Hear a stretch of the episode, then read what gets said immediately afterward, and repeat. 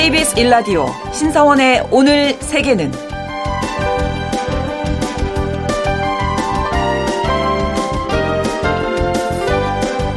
안녕하십니까. 아나운서 신성원입니다. 현재 수도권에는 대설주의보가 내려진 상태로 아침부터 눈이 내리고 있습니다. 또 오후부터는 전국으로 확대된다고 하니까 폭설로 인한 피해 없도록 대비하셔야겠습니다. 올겨울 들어서 큰 눈이 계속 이어지고 있는데요. 전문가들은 그 원인으로 엘니뇨 현상 그리고 지구온난화를 지적하고 있습니다.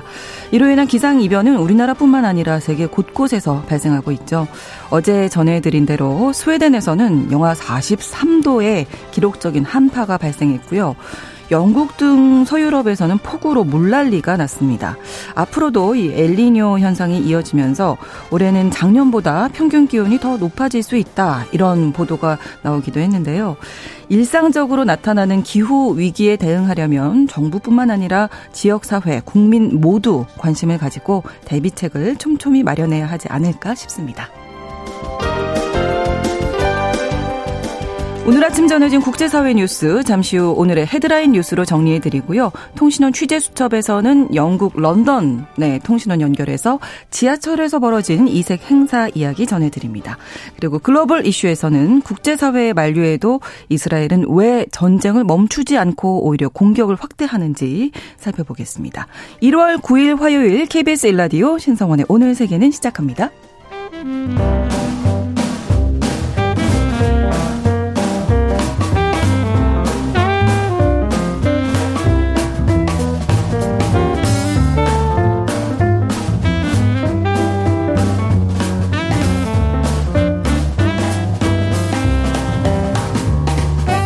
신성원의 오늘 세계는 청취자 여러분과 함께 소통하며 만들어갑니다. 실시간으로 유튜브로 보실 수 있고요. 여러분의 의견도 기다립니다. 짧은 문자 50원, 긴 문자 100원이 드는 샵 9730 라디오와 콩 앱으로 많은 의견 보내주십시오.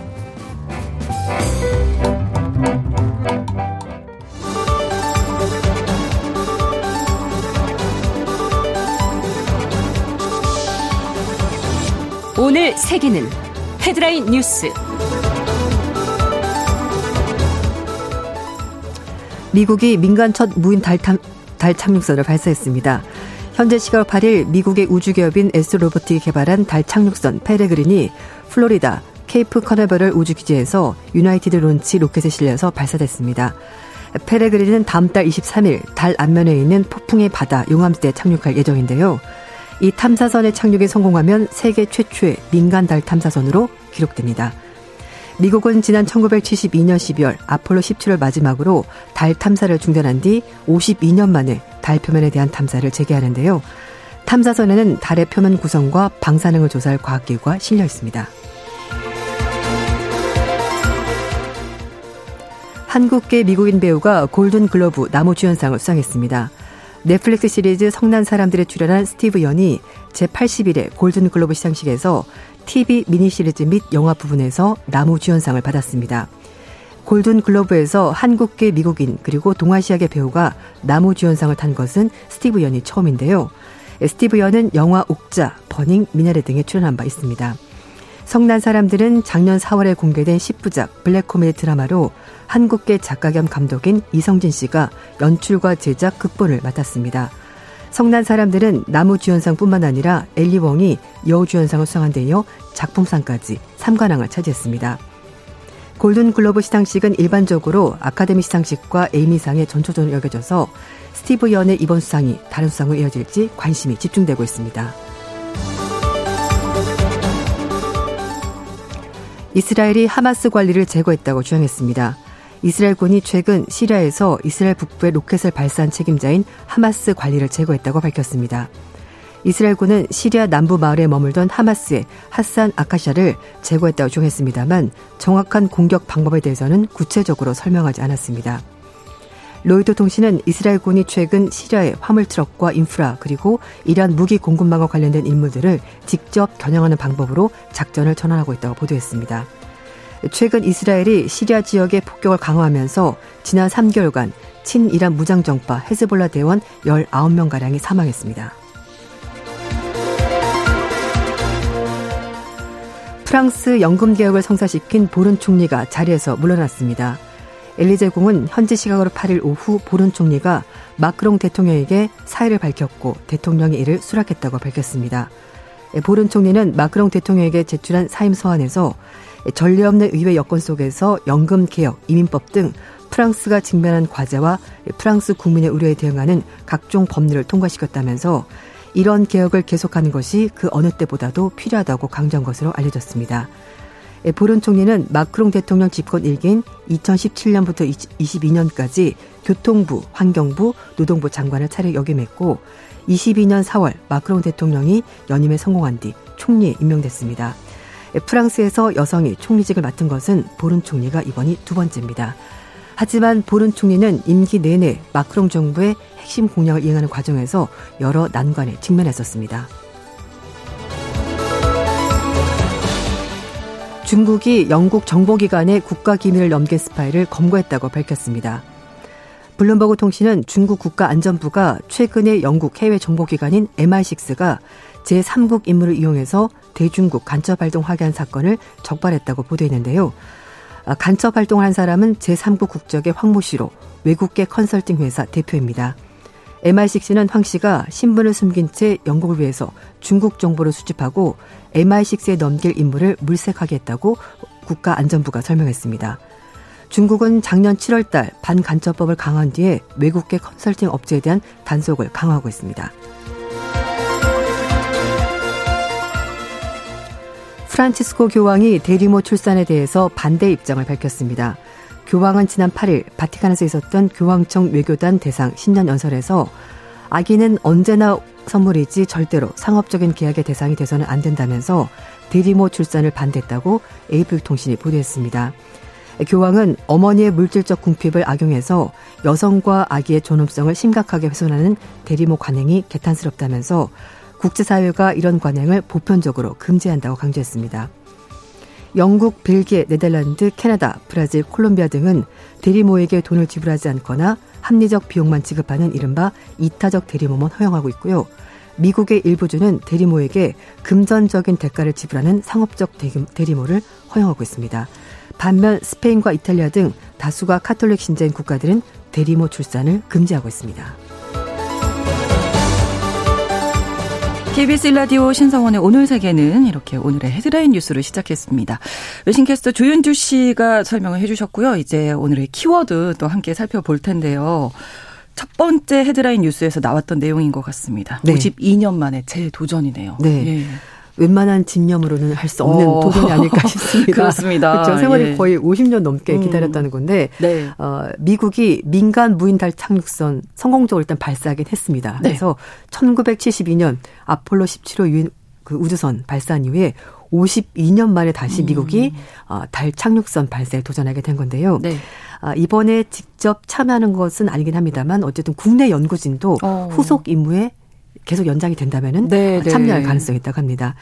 미국의 우주 탐사 기업인 애스트로보틱이 플로리다주에서 무인달 착륙선 페레그린 발사했는데요. 네. 페레그린은 지구상에서 가장 빠른 동물 알려진 조류 페레그린 새 이름을 딴 겁니다. 그렇군요. 네. 그런데 이제 성공적으로 발사는 됐는데 탐사선에서 문제가 발생했다는 건 어떤 거예요? 네, 오늘 사실 아침에 또 뉴스가 나온 건데요. 네. 페레그린이 추진 시스템에서 고장이 있다고 합니다. 그래서 임무를 완수할 가능성이 좀 떨어진다는 보도가 나왔습니다. 예. 네, 그래서 착륙을 하지 못할 수도 있다 뭐 이런 얘기 나오고 있는데 회사 측은 소셜 미디어를 통해서 추진체 개통에 문제가 있어서 연료에 심각한 손실이 발생했다. 그러니까 계속 날아가기가 힘든 상황이 된 거죠. 그래서 원래 계획은 다음 달 23일에 달 안면에 있는 폭풍의 바다 용암지대에 착륙할 계획이었는데요.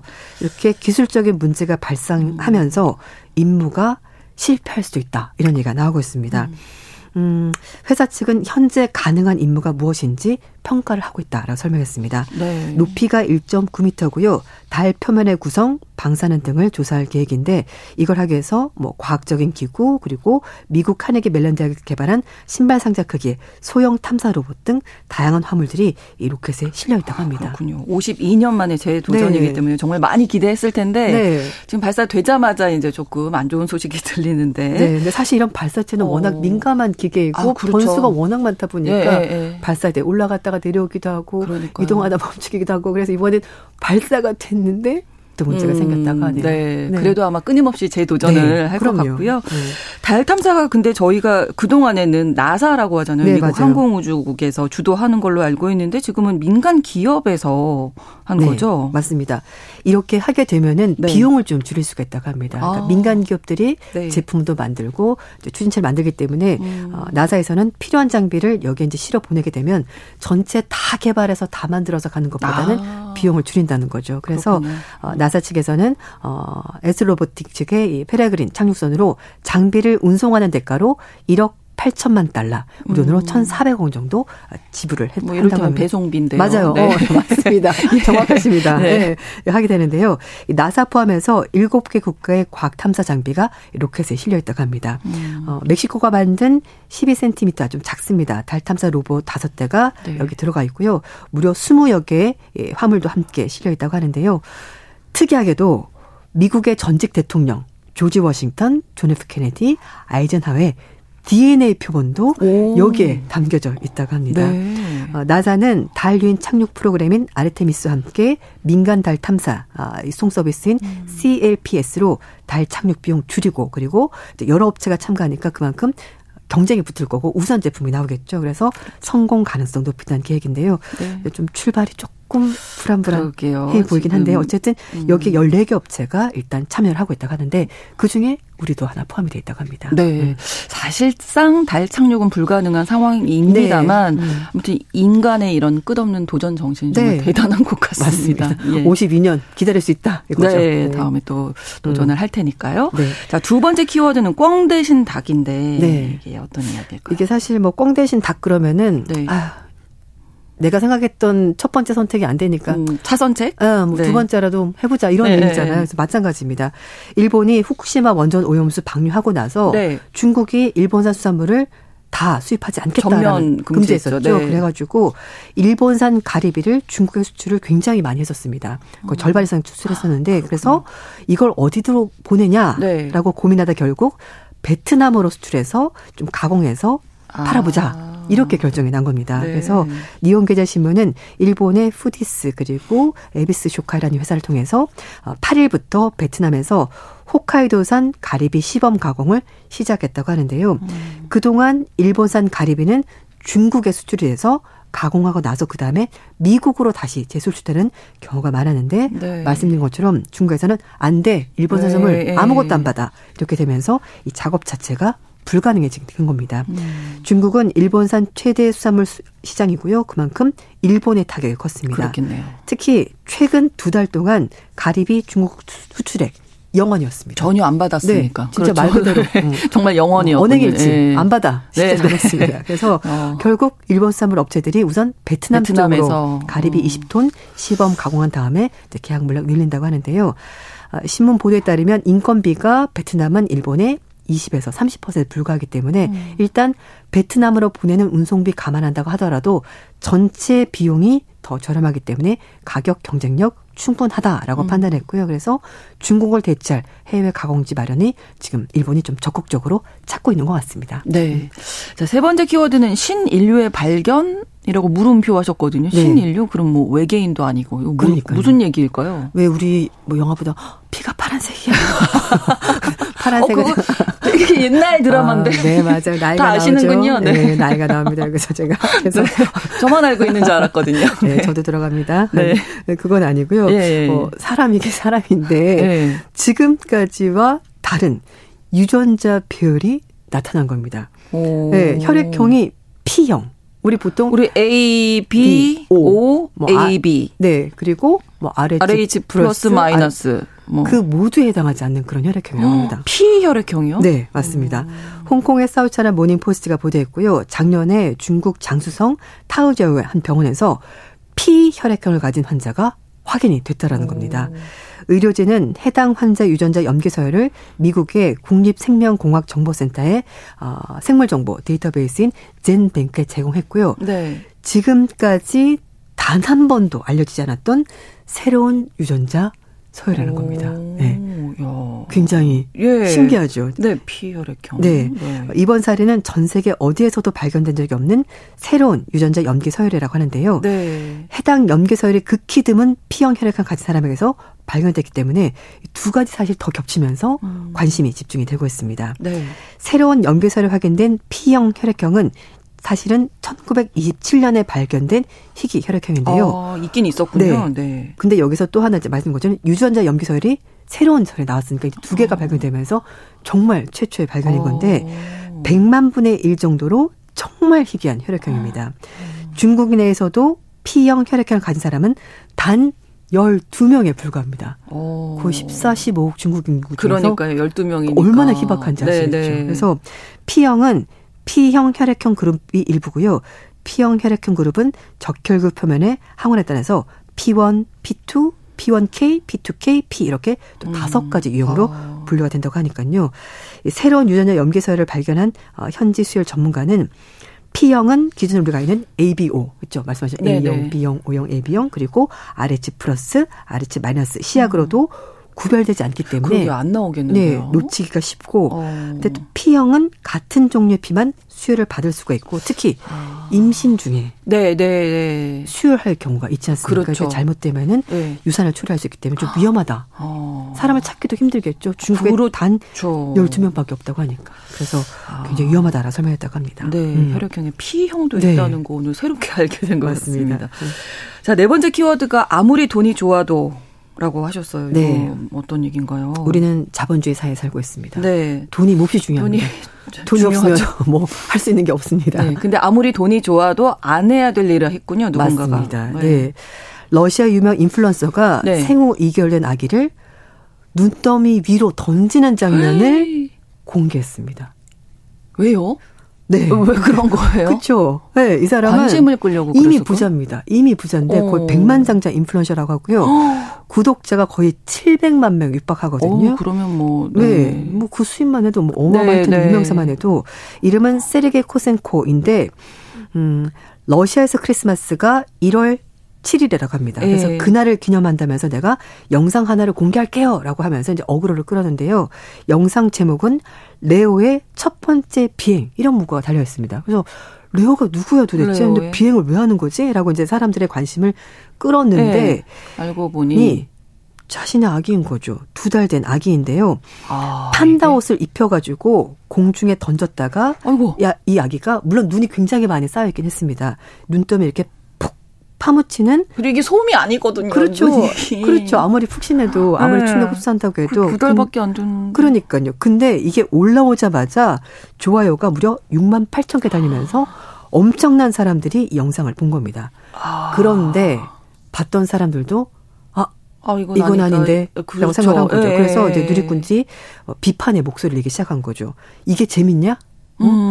친권 박탈해야 되는 건 아니냐? 이건 아동학대다. 이제 글이 올라오기 시작을 한 거죠. 근데 이 사람이 해명을 했어요. 처음에는 아니다, 인형이다라고 했는데 그걸 자세히 봤던 사람들이 인형이 아니라는 게 너무나 명확했거든요. 그러니까 애기의 얼굴, 표정 이런 게 다 나타났어요.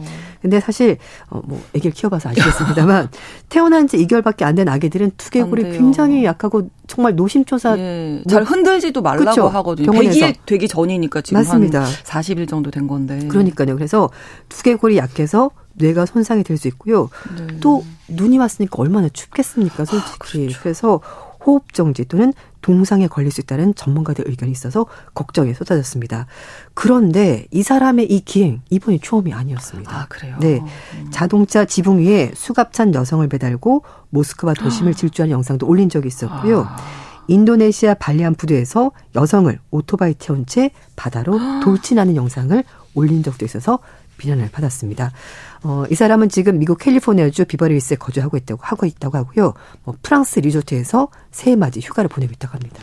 첫 번째 키워드, 네 번째 키워드로 아무리 돈이 좋아도 하시는 이유가 있네요. 이 말밖에는 할 수가 없네요. 이게 너무 기행으로 지금 인기를 끌고 있는 게 아닌가 이런 생각이 듭니다. 아무리 돈이 좋아도 해서 안 되는 일이 분명히 있습니다. 해야 될 일이 있고 안 해야 될 일이 있다는 거 기억을 하셔야 되겠고요. 한 가지 소식 더 알아보면 인생은 아름다워라고 하셨어요. 인생은 아름다워. 영화 생각나네요. 맞습니다. 네. 저도 이 기사를 보고 이 영화가 생각이 났는데요. 이탈 영화죠. 인생은 아름다워. 네, 그래서 이제 이탈리아계 유대인이 아버지가 이제 아들을 데리고 나치 수용소에 끌려가는데 수용소가 아니라고 여기 지금 우리 세트장이고 막 연극하고 있어요. 이렇게 얘기를 하면서 가족들을 끝까지 지키는 그 장면이잖아요. 사실 그 수용소에서 도저히 있을 수 없는 그런 유머를 계속 구사하면서 아이에게 희망을 주지 않습니까? 네. 지금 전 세계에서 전쟁이 벌어지고 있고 우크라이나도 전쟁을 하고 있습니다. 그런데 이 전쟁통의 어려움을 웃음으로 승화하는 스탠딩 코미디가 우크라이나에서 요즘 유행을 하고 있습니다. 예, 그래서 영국의 이코노미스트가 소개한 내용인데요. 러시아가 우크라이나 침공한 직후 2012년 3월 달에 동부 지역에서 한 코미디언이 150명의 관객을 앞에 두고서 이제 스탠드업 코미디를 했는데요. 네. 사실 이날은 러시아가 점령한 지 24일째 되는 날이고 러시아가 탱크로 인근 도시를 위협하고 있던 상황이었고 사람들이 죽었던 그런 상황인데 오실 수 없는 상황이었네요. 그렇지만 전혀. 네데카 씨는 물론 지금 돌아보더라도 무모한 짓이긴 하지만 핵 벙커 안에서 스탠드업 코미디를 할 기회가 내가 얼마나 있겠느냐라고 반문하면서 이런 상황이지만 그러나 우리가 이런 모든 것들을 웃음으로 승화하고 이런 것들을 견뎌낼 수 있다라고 얘기를 하면서 코미디 소재도 통행금지, 공습경보 이런 실제 전쟁 상황을 웃음으로 바꿔가면서 이 모든 위기를 우크라이나인들이 견뎌나가고 있다고 합니다. 대단하네요. 네. 네. 빨리 좀 전쟁 끝나서 진짜 웃음을 웃을 수 있었으면 좋겠습니다. 오늘의 헤드라인 뉴스와 키워드까지 외신캐스터 조윤주 씨와 함께했습니다. 고맙습니다. 네, 감사합니다. KBS 1라디오 신성원의 오늘 세계는 여기서 1부 마무리하고요. 2부에서 계속 이어가겠습니다. 11시 30분부터 일부 지역에서는 해당 지역 방송 보내드리고요. 오늘 눈이 오고 있는데 마이클 부블레 노래가 좀 어울리지 않을까요? 홈 함께 듣겠습니다.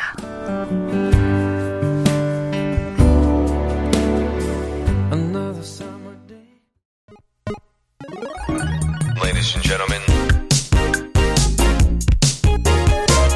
국제사회의 다양한 뉴스를 한눈에 KBS 1라디오 신성원의 오늘 세계는 세계를 바로 보는 최소한의 투자입니다.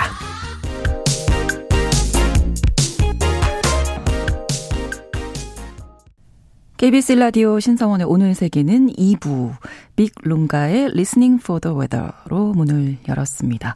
오늘 뭐 수도권 대설주의보 내려져 있고요. 또 오후에는 전국적으로 눈이 확대된다고 하니까 이 노래 제목처럼 정말 날씨 상황에 좀 귀를 기울이셔야 하지 않을까 싶습니다. 신성원의 오늘 세계는 청취자 여러분과 함께 소통하며 만들어갑니다. 실시간으로 유튜브 통해서 생방송 보실 수 있고요. 여러분의 의견도 기다리고 있습니다. 짧은 문자 50원, 긴 문자 100원이 드는 샵 9730, 우물정 9730번 누르시고 의견 보내실 수 있고요. 라디오와 콩 앱으로도 많이 참여해 주시기 바랍니다.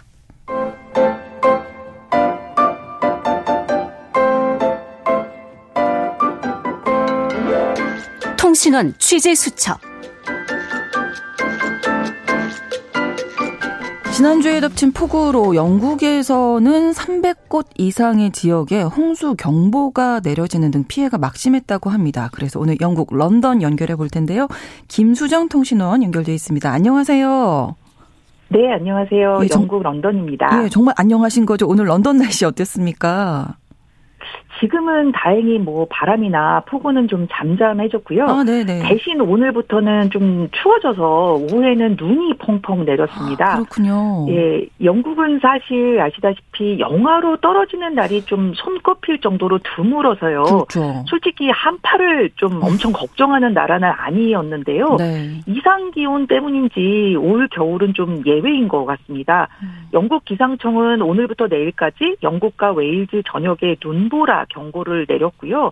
영국 일부 지역은 영하 4도, 스코틀랜드 북부는 영하 7도까지 떨어진다고 합니다.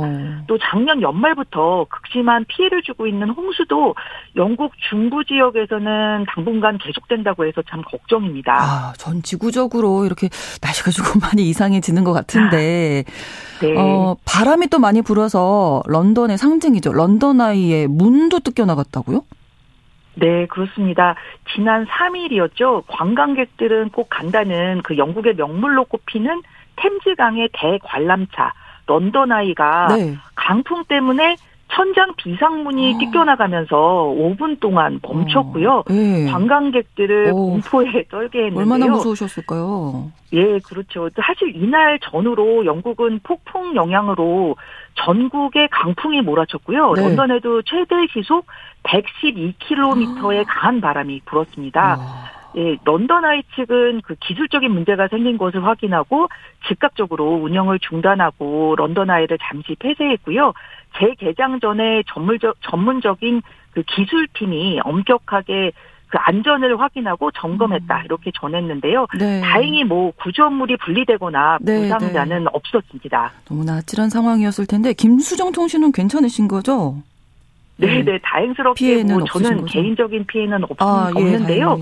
예, 근데 지난 연말에 그 유로스타를 타고 프랑스에 놀러 갔던 친구들이 홍수 때문에 기차가 그 지나는 터널이 침수가 되는 바람에 며칠 동안 못 돌아오는 그런 사태가 벌어지기도 했고요. 네. 제가 지금 사는 런던은 괜찮지만 그 중부 지역에는 수천 가구가 물에 잠겨서 어쩔 수 없이 그 임시 대피소로 이동하는 주민들이 TV에 자꾸 나오는 이런 안타까운 소식이 계속 전해지고 있는 상황입니다. 그렇군요. 네, 날씨가 이렇게 추운데 수백 명의 시민들이 바지를 입지 않고 지하철을 타는 진풍경이 벌어졌다고는 이거 무슨 얘기예요?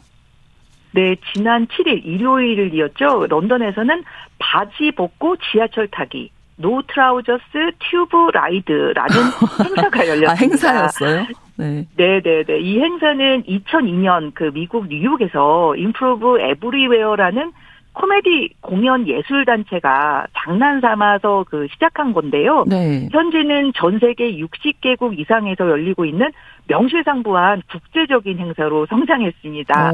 네, 런던에서는 2009년 시작됐고요. 네. 이후 코로나 팬데믹 기간을 제외하고는 매년 열리고 있다고 하는데요. 네. 이 이벤트는 하의를 벗는다는 그 재기발랄한 장난으로 사람들을 즐겁게 만드는 게 목적이고요. 네. 행사에 참가하고 싶은 시민은 누구나 그 상의나 양말, 가방이나 액세서리는 평상시처럼 그대로 착용한 상태에서 바지만 빼고 속옷을 입은 채 지하철을 타면 됩니다. 부끄러울 것 같은데. 네. 비록 하의를 입지 않았어도 그 규칙이요. 아무 일도 없다는 양 남들을 의식하거나 부끄러워하면 안 되고요. 평소처럼 행동해야 한다는 것. 또 누가 왜 바지를 도대체 안 입었냐 이렇게 묻는다면 그냥 당당하게 불편해서 그렇다 이렇게 말하는 것 정도가 행동 수칙인데요. 네. 일요일 오후 3시 직전에 런던 차이나타운에서 모인 행사 참가자들은 가장 가까운 전철역으로 몰려가서 일제히 바지를 벗었고 속옷 차림으로 지하철을 타는 자유를 누렸습니다. 예. 네, 친구들끼리 뭐 커플들끼리 이렇게 모여서 참가를 한 사람들은 서로 다른 색깔의 속옷을 구경하면서 웃음을 터뜨리고 사진을 찍는 그야말로 진풍경을 연출했는데요.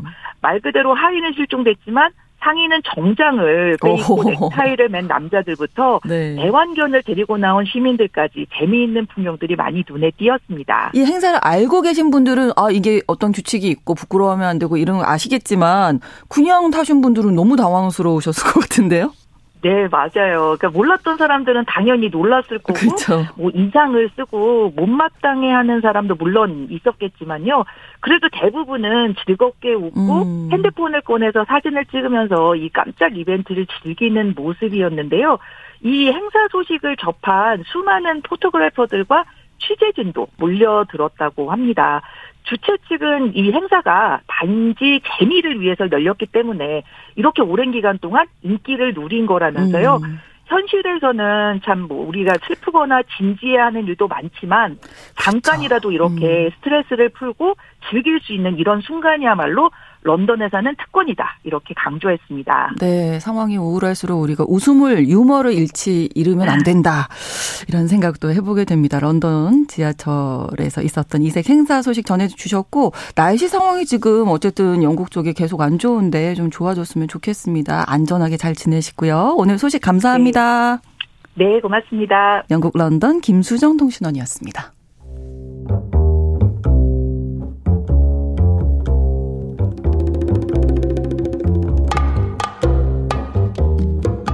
세계를 알면 우리가 보입니다. KBS 1라디오 신성원의 오늘 세계는 글로벌 배송으로 빠르게 찾아갑니다.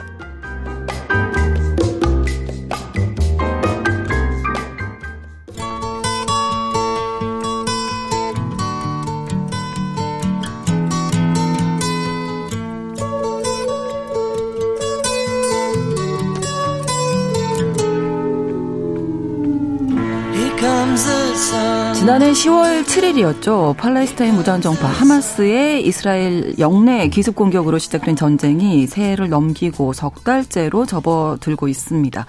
이스라엘이 가자 지구에 쏟아붓고 있는 일방적인 공격은 지금도 계속되고 있는데요.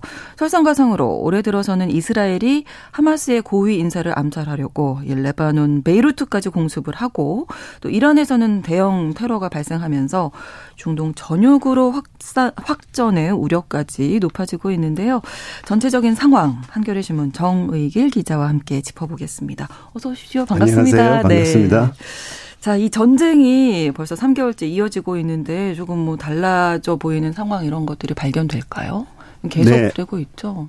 새해 들어서 이스라엘이 이제 가자 지구에서 일부 병력을 철수한다 그러고 네. 군 대변인이나 국방장관이 나와서 이제 전면전 대신에 이제 그 선택된 목표만을 예, 때리는 네. 뭐 국면을 전환하겠다. 이른바 이제 저강도 장기전으로 바꾸겠다. 말은 그렇게 했는데 사실 네. 가자에서 지금까지 대한 공세는 바뀐 게 없고 오히려 또 주변의 레바논이나 시리아에 대한 이스라엘의 그 공습과 충돌이 네. 더 짙어지고 있습니다. 어쨌든 간에 현재까지 가자에서는 한 2만 3천 명 이상이 죽었습니다. 5만 9천 명이 죽었고 그중에서 어린이들만 9천 명이 죽었습니다. 아, 그러니까요. 그러니까 뭐 한 지금까지 93일 동안 전쟁을 한 건데 매일 네. 245명, 250명 정도가 죽은 거죠. 아. 가자 인구가 한 230만 명인데 네. 하루에 0.01%가 죽어나갔다는 그러니까요. 얘기. 그러니까 아, 너무 안타깝습니다. 어린이들도 매일 90명씩 죽고. 이 아이들이 뭘 잘못했나요? 그러니까요. 예. 하루에 한 10명 이상이 다리가 손발이 잘리는 이런 부상이 벌어지고 있다고 합니다. 세이브 칠드런 집계입니다. 네. 이건 뭐 전쟁이라기보다는 뭐 일방적인 이제 봉쇄와 공습이고 세계 전쟁사에서 창생의 유례를 찾기 힘든 사례죠. 네. 자, 일단 그래서 민간인 피해가 이렇게 많다 보니까 국제사회가 휴전 또는 협상을 요구하는 목소리가 아주 거세게 일고 있는데 지금 전체적인 전쟁 양상에 왜 변화가 없는 겁니까? 이스라엘도 이제는 좀 생각해 봐야 하지 않을까 싶어요. 이스라엘이 압도적인 전력을 갖고 있고 네. 당연히 강자의 위치에 있는데 네. 그리고 3개월이나 했으면 이제 바꿔야 될 때가 됐는데 네.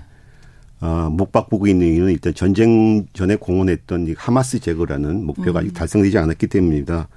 이미 뭐 전쟁 시작할 때부터 베냐민 네타냐후 총리가 길고 고통스러운 전쟁이 될 거다. 그리고 끝까지 갈 것이다. 이런 얘기를 계속 해왔습니다. 네.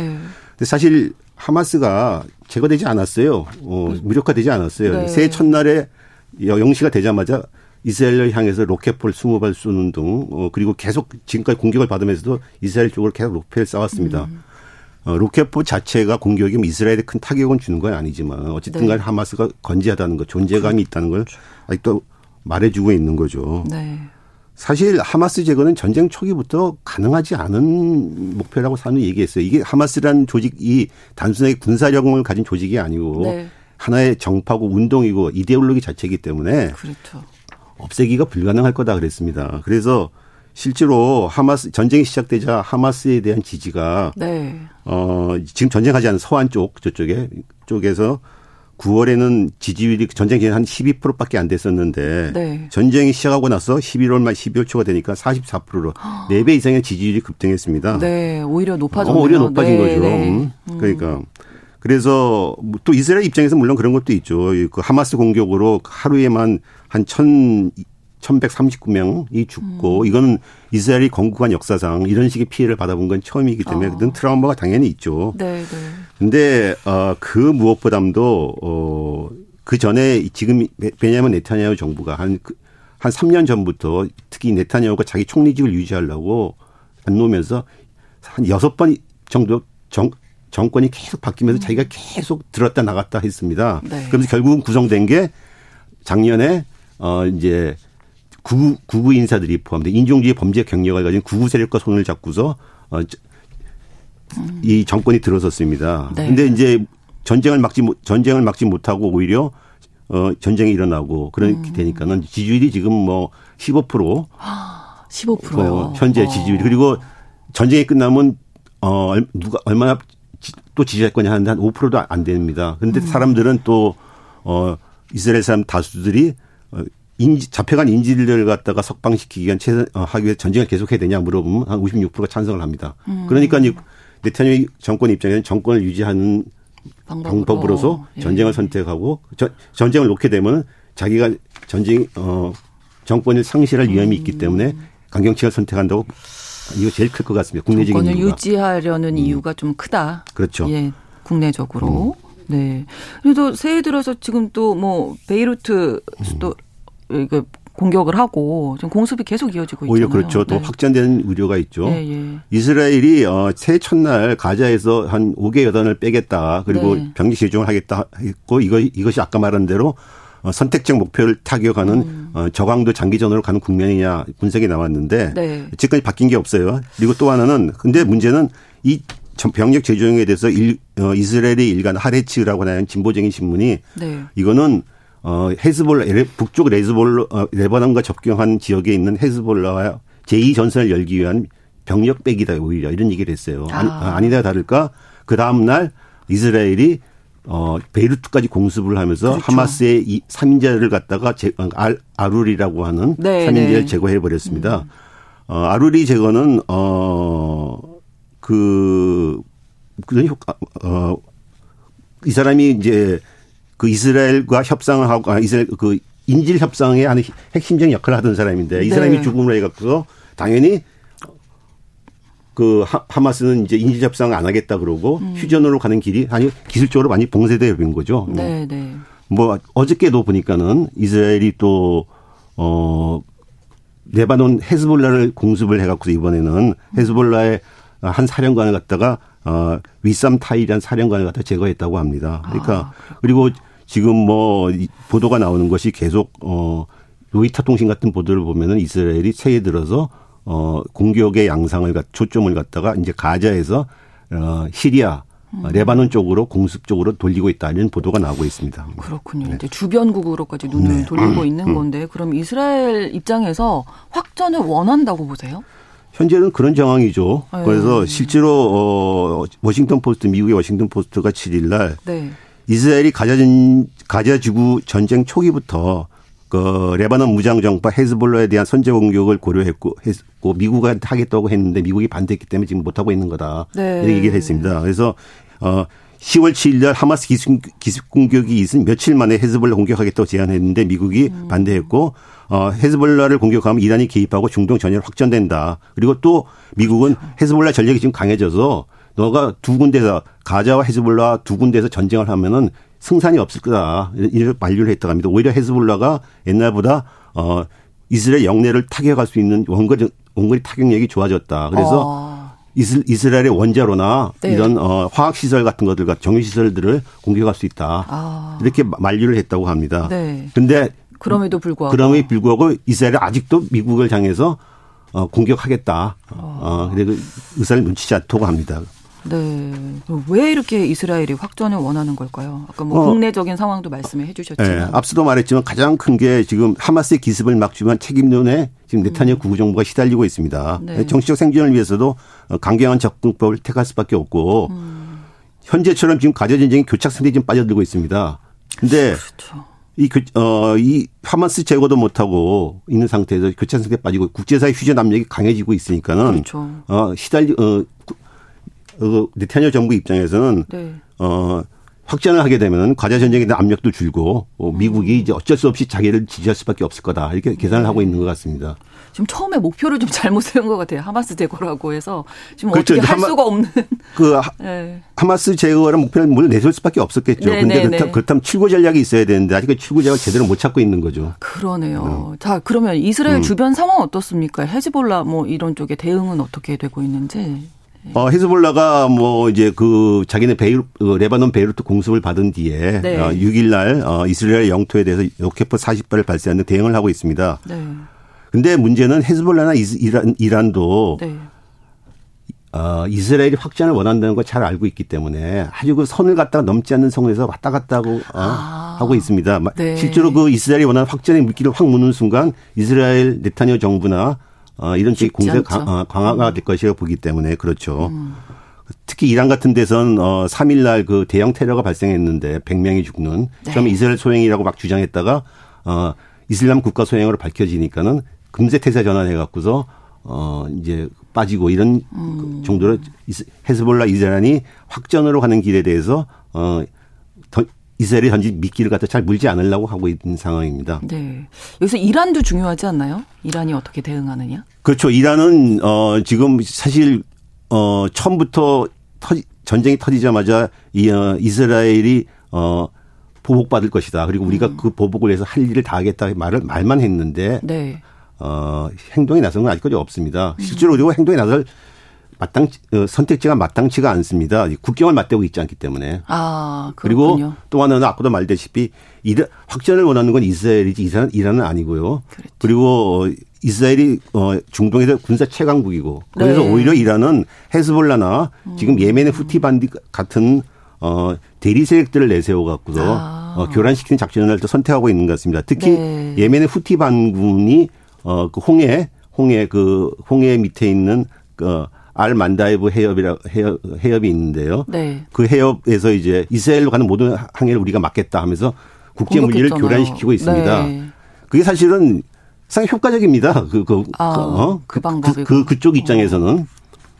그리고 미국이 이제 그걸 막기 위해서 이제 동맹국들과 번영 수호자 작전이라고 하는 해상 작전을 벌이고 있는데 네. 실제로 그 후티 반군인 예멘 지역을 타격하고서 전쟁을 벌이지 않는 이상 이건 막기가 상당히 힘든 겁니다. 그렇군요. 그러니까 후티 반군은 이번 기회에 중동에서 반이스라엘 투쟁을 통해서 자기들의 위상과 입지를 높이고 그리고 이스라엘한테 압력을 가할 수 있게 국제사회를 교란시키는 효과를 보고 있는 거죠.